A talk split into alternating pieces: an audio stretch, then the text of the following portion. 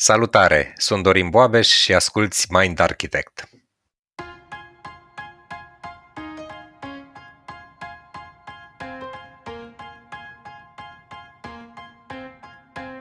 Cum ne arată relația de cuplu atunci când laptopul devine al treilea membru al acesteia? Ce ne facem când nu putem fi niciodată deconectați de la e-mail, iar sarcinile de la job ne urmăresc și în masa de familie?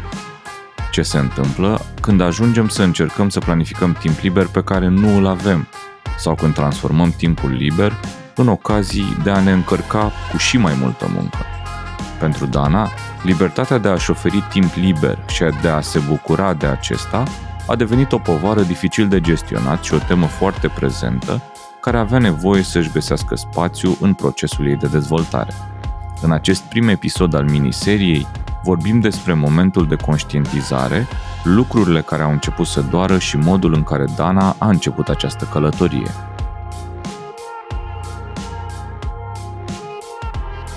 Salutare tuturor! Bine v-am regăsit în noul sezon de podcast. Suntem extrem de încântați să povestim în uh, episoadele astea cu voi. Ne bucurăm să fim la al doilea pe anul ăsta și, așa cum v-am povestit noi și în uh, episodul 0 al sezonului, de data asta, spre deosebire de sezonul anterior, o să ne auziți vorbind despre procese pe care le avem în momentul ăsta, în desfășurare, deci, cum ar veni, povestim cu voi aproape live. Și o să începem sezonul cu un proces despre care eu abia aștept să aud, alături de colegii mei Dorin și Dana. Salutare Dorin, salutare Dana! Salutare Luci, bună Dana, salutare tuturor! Salut Luci, ceau Dorin, salutare tuturor! Vă lăsăm două secunde să ghiciți cine începe să vorbească despre procesul lui în sezonul ăsta.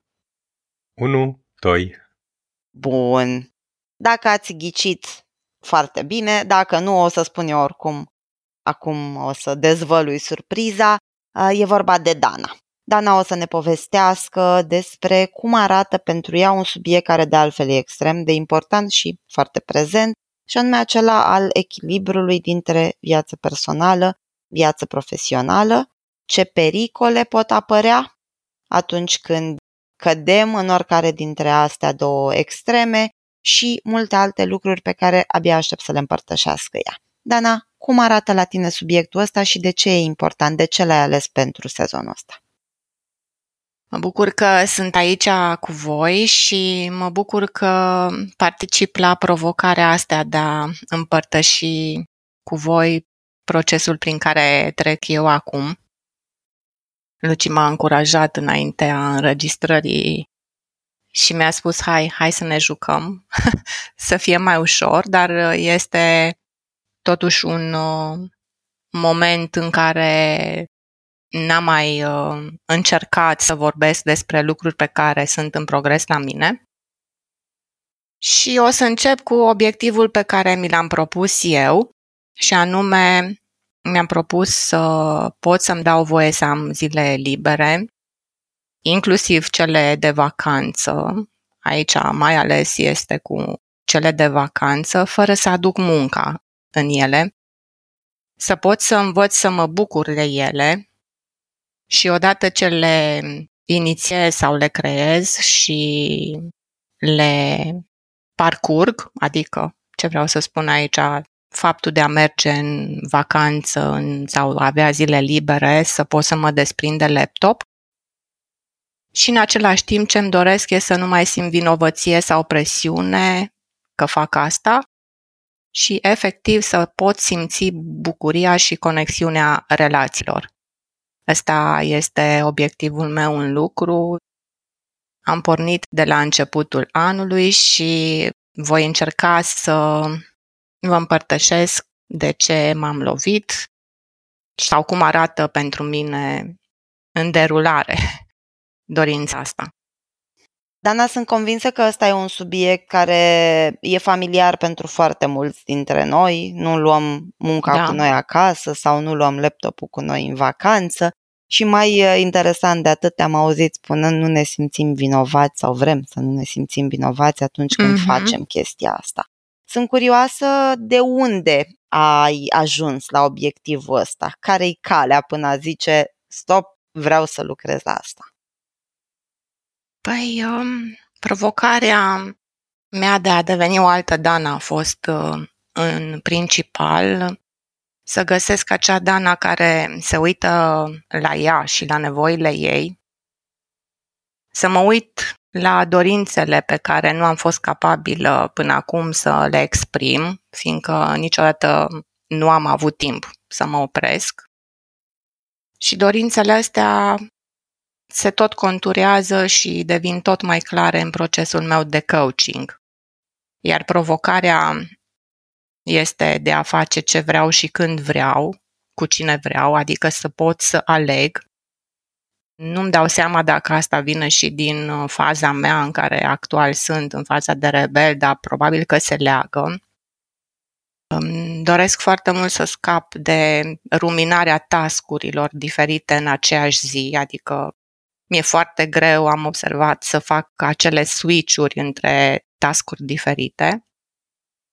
Mi este frică, cred, să am relații personală pentru a nu fi dezamăgită, de a nu mai suferi când relația se răcește și la mine s-a tradus multă vreme că oamenilor nu le mai pasă de mine.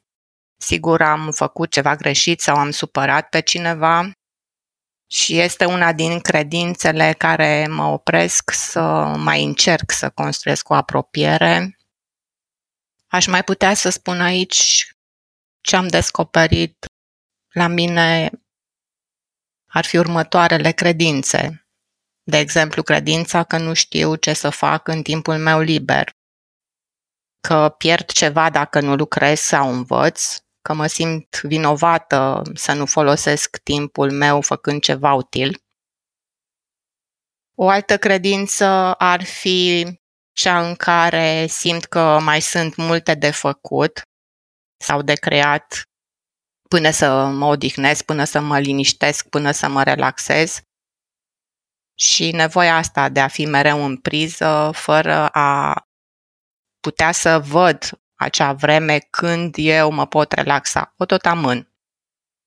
Și mai am încă o credință pe care am descoperit-o și anume că nu pot aparține unui grup, că nu mai pot să mă deschid și să creez relații de calitate și de încredere. Cam astea au fost premizele pe care le-am descoperit la începutul procesului meu în acest echilibru între viața profesională și viața personală și le-am identificat așa în timp. Dana, eu cunoscându-te și văzând și provocările, împărtășindu-le cu mine în viața noastră de familie și recunosc și credințele pe care tocmai le-ai enumerat, aș fi curios să aflu un pic care ar fi și, nu știu, mecanismele, ce stă în spatele acestor credințe? Dorin, mă bucur că m-ai întrebat. Pentru mine a fost destul de greu să le descoper, dar um, pot să vă împărtășesc ce am uh, identificat în urma acestor uh, credințe. A fost în primul rând evitare, deci evitarea de a mă bucura, de a râde. Și efectiv această evitare ține inclusiv de partea în care să pot să mă gândesc la mine și la ce îmi doresc eu. Am identificat frica și anume de a nu se întâmpla ceva rău atunci când sunt veselă și fericită o altă frică ar fi cea să nu supăr, să nu deranjez. Pentru că dacă deranjez, uh, nu mai uh, primesc uh, apreciere sau valoare de la ceilalți. Am identificat la mine și faptul că nu reușesc să deleg lucruri pe care clar nu le-aș putea face pe toate și să fac o selecție a celor care îmi plac mai mult și aici a apărut confruntarea cu regretul de a nu mai face editare.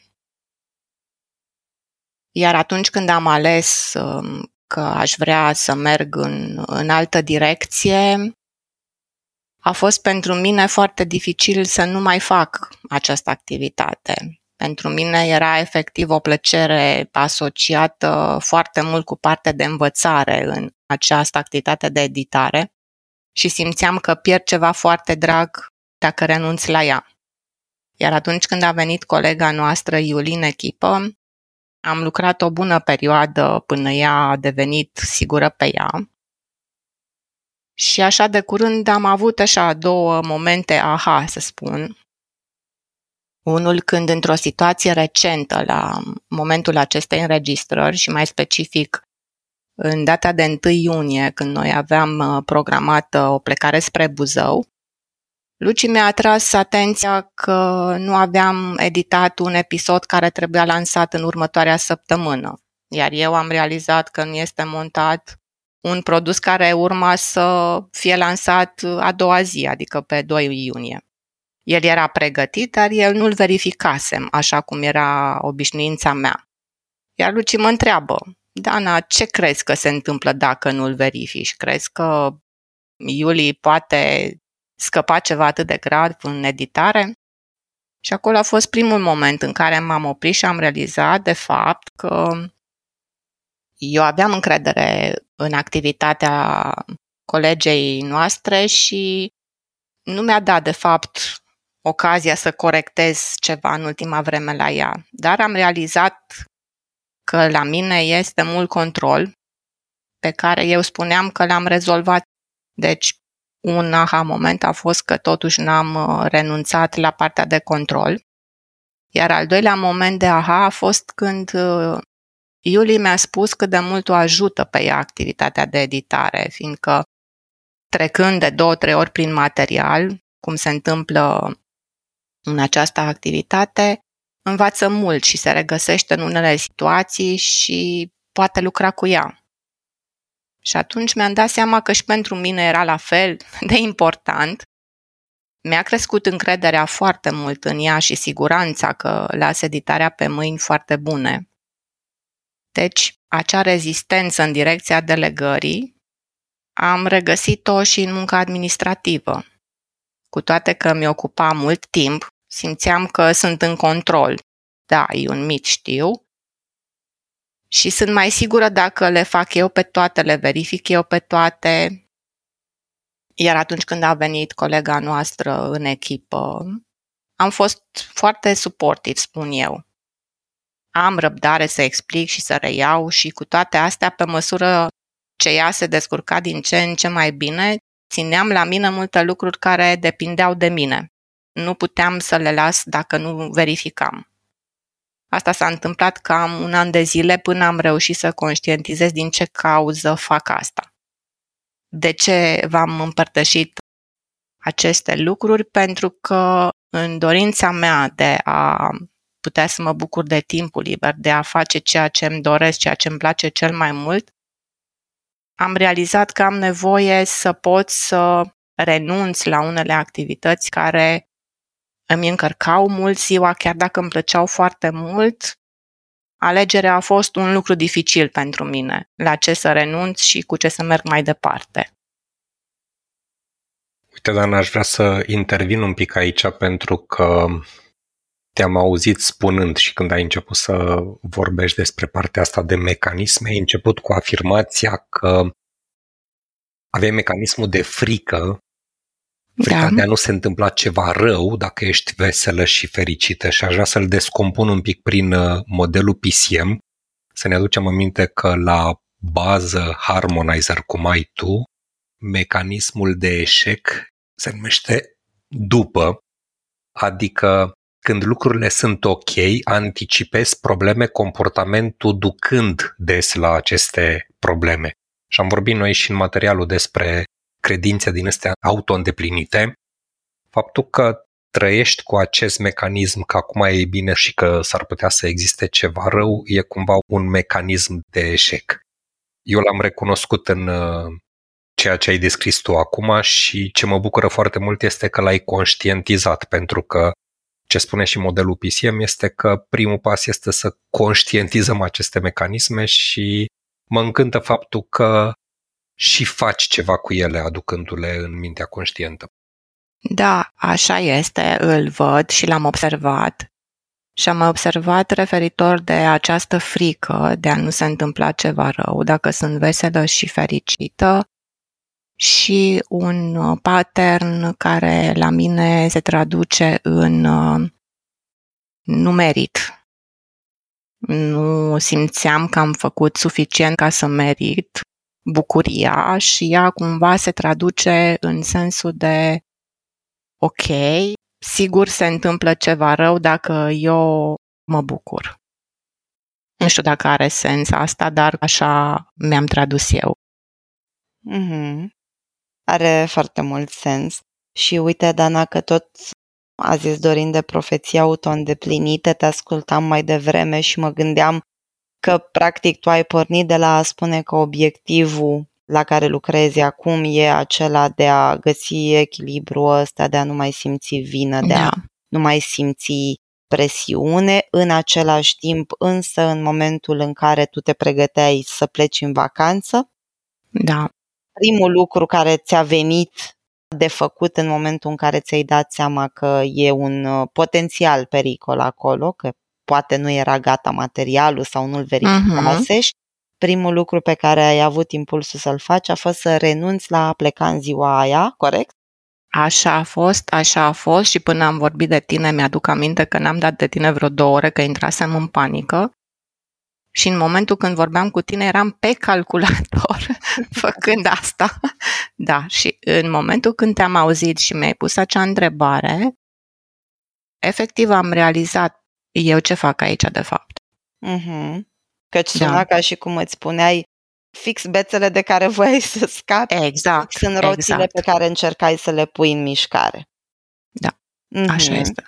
Și atunci curiozitatea mea aici e care sunt credințele care crezi că au stat la bază pentru construcția asta pe care încerci tu acum să o modifici?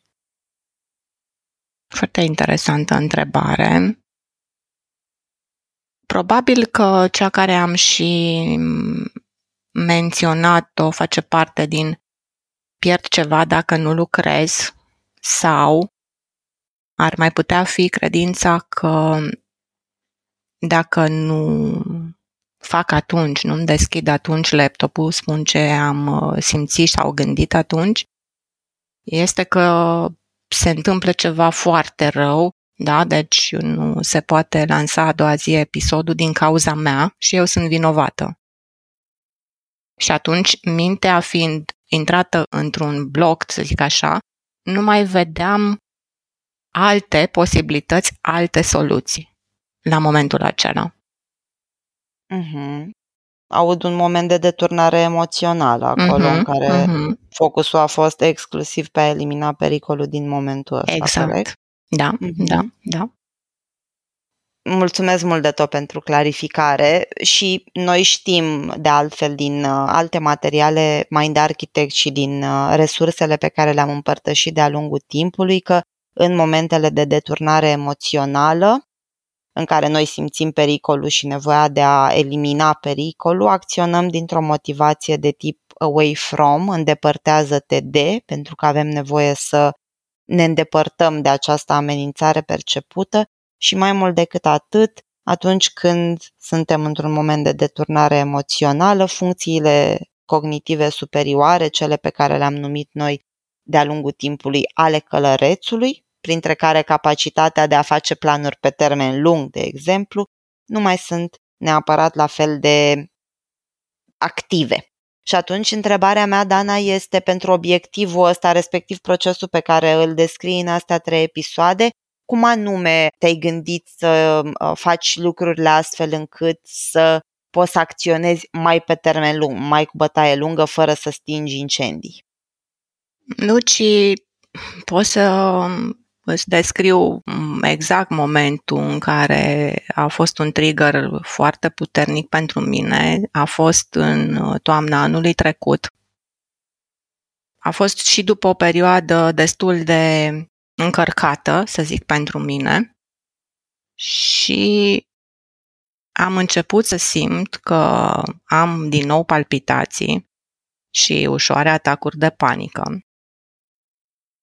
Și în momentul uh, respectiv, în corp, s-a produs ceva, nu știu, corp, minte, dar în momentul acela eu am zis nu mai pot și nu mai vreau să continui așa, pentru că era, cum ai zis tu, o frică foarte mare să nu mai ajung din nou într-un burnout. Tu ne-ai împărtășit de-a lungul timpului că ești familiarizată cu asta. Ai avut mai multe episoade de burnout și aș vrea să, dacă îmi permit să te întreb, cum anume s-a întâmplat de ai ajuns și de data asta într-un punct în care deja a început să experimenteze atacuri de panică? Păi cum am ajuns, mi-am dat seama că am început să reintru în rotița jobului, să mă implic foarte mult, că era o practică familiară mie, chiar dacă îmi promisesem că nu mai fac asta. Pentru mine, când uh, fac activități și vreau să vă spun acum și să vă împărtășesc plăcute, deci nu este vorba acum de ceva stresant, neplăcut sau ceva din contră, acțiuni și activități care mă motivează, care mă stimulează, chiar în acest mod, a fost foarte multă oboseală, a fost foarte multă ruminare. Și atunci ce s-a schimbat, că dacă nu iau o acțiune care să fie pe termen lung, să încep să lucrez pe mine și văd în corp semnalele pe care le-am avut acum câțiva ani, nu mai reușesc să mă opresc din această familiaritate și am zis stop joc. Efectiv, asta am zis stop joc. Mi-am dat seama că trebuie să schimb ceva la mine, chiar dacă îmi plăcea tot ce făceam. Și a fost un moment după aceea în care n-am reușit singură, dar cu ajutorul coachului mi-am dat seama și am putut să identific ce înseamnă cel mai mult pentru mine din tot ceea ce fac și cum aș putea eu să contribui la partea asta mea de dezvoltare sau mai pe scurt spus ce îmi face cel mai mult plăcere în a face. Uh-huh. Deci, practic, din toate lucrurile care îți plac oricum, din toate, toate lucrurile care îți aduceau satisfacție oricum, ai conchis că sunt multe toate astea și da, ai și nu sunt suficiente. Prioritățile, da? Nu sunt suficiente 24 de ore și am ales până la urmă să mă specializez și updatez în partea de coaching și să aloc mai mult timp sesiunilor individuale și celor de grup. Și nu a fost o decizie ușoară. Dar în același moment am conștientizat sau în paralel am conștientizat și nevoia de liniște interioară, de echilibrul în care pot să mă regăsesc pentru a putea funcționa. Și aici mi-am dat seama că am nevoie și de pauze și de mini-vacanțe și de vacanțe fără laptop. Simțeam o nevoie de libertate, de a acționa cum vreau eu, pentru că altfel nu mai puteam crea și mai mult faptul că mi-a venit atunci în minte că eu, de fapt, nu m-am putut bucura de perioadele de pauză, de vacanță, pentru că mergeam împreună cu laptopul, eram nedespărțiți. Deci... Familia Babeș era creată din tine, Dorin. Dar și laptopul, am înțeles. Mm-hmm. Aici dacă aș face așa o, o balanță pe minus, aș putea să spun că am amunat momentul în care să lucrez cu mine și la acum să mă bucur de timpul ăsta în afara orelor de program.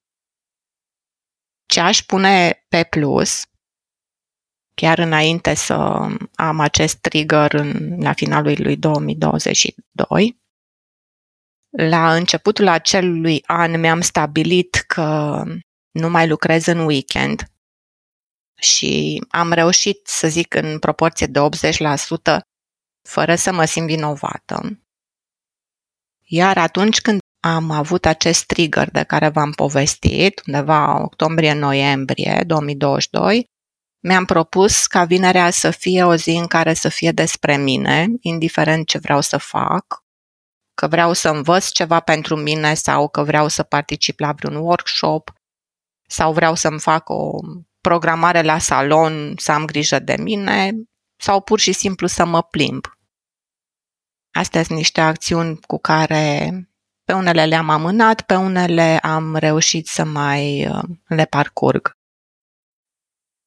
Dana, ne apropiem de sfârșitul primului episod și ce am auzit până acum au fost, bineînțeles, tema la care să lucrezi, credințele și toată istoria acestei teme, mecanismele pe care le-ai identificat, uh-huh. ce ai făcut până acum, triggerul pe care l-ai spus foarte bine și aș vrea în încheierea acestui episod să te invit să ne împărtășești un pic și deciziile pe care le-ai luat și pe care le urmărim în acest proces în sezonul curent.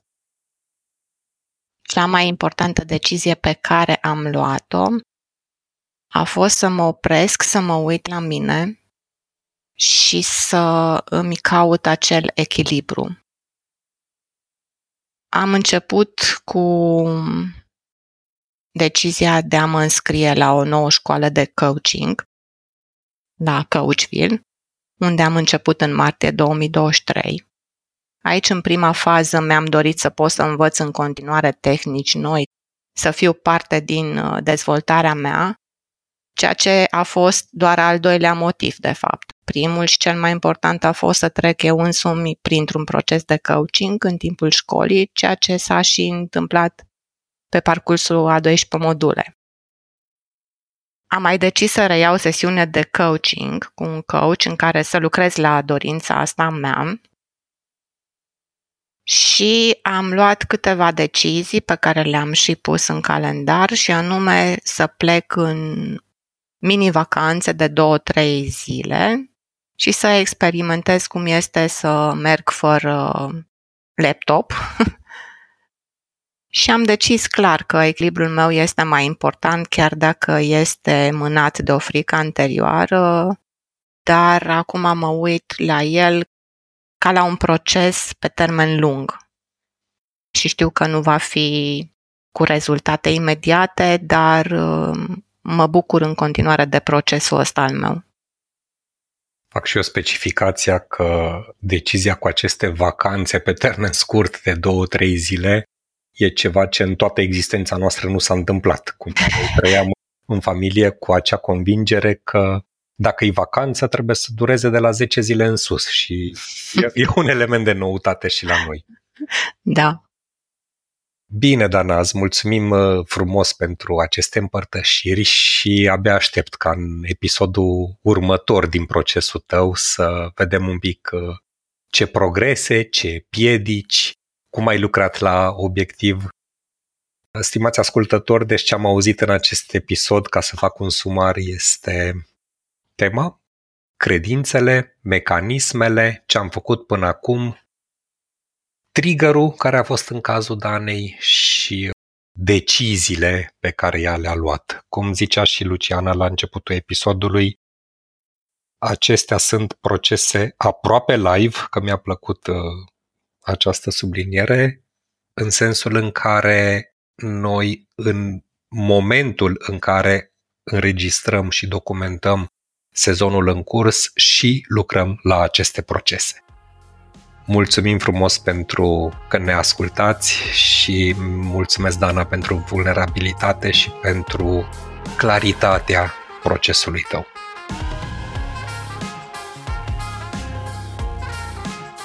Ai ascultat un episod din podcastul Mind Architect. Acesta face parte din pilonul Descoperă al ecosistemului de învățare Mind Architect. Dacă vrei să aprofundezi informația auzită aici sau dacă simți să sprijini misiunea noastră de a promova și avansa cunoașterea de sine fundamentată în știință, ne-ar ajuta să te alături comunității de membri pe mindarchitect.ro sau pe canalul de YouTube Mind Architect. Conținutul Mind Architect nu este destinat și nici nu trebuie interpretat ca fiind utilizabil pentru a diagnostica, trata, atenua, vindeca, preveni sau un alt mod a fi utilizat pentru orice boală sau condiție medicală. Nici nu trebuie considerat substitut pentru consultație psihologică sau muncă terapeutică. Podcastul Mind Architect poate fi ascultat în continuare gratuit pe rețele de podcasting precum Spotify, Apple Podcasts, pe canalul de YouTube Mind Architect sau pe mindarchitect.ro. Și dacă ai în preajma ta alte persoane care crezi că ar avea de câștigat din genul acesta de cunoaștere, ne-am bucurat tare să le dai și lor un share.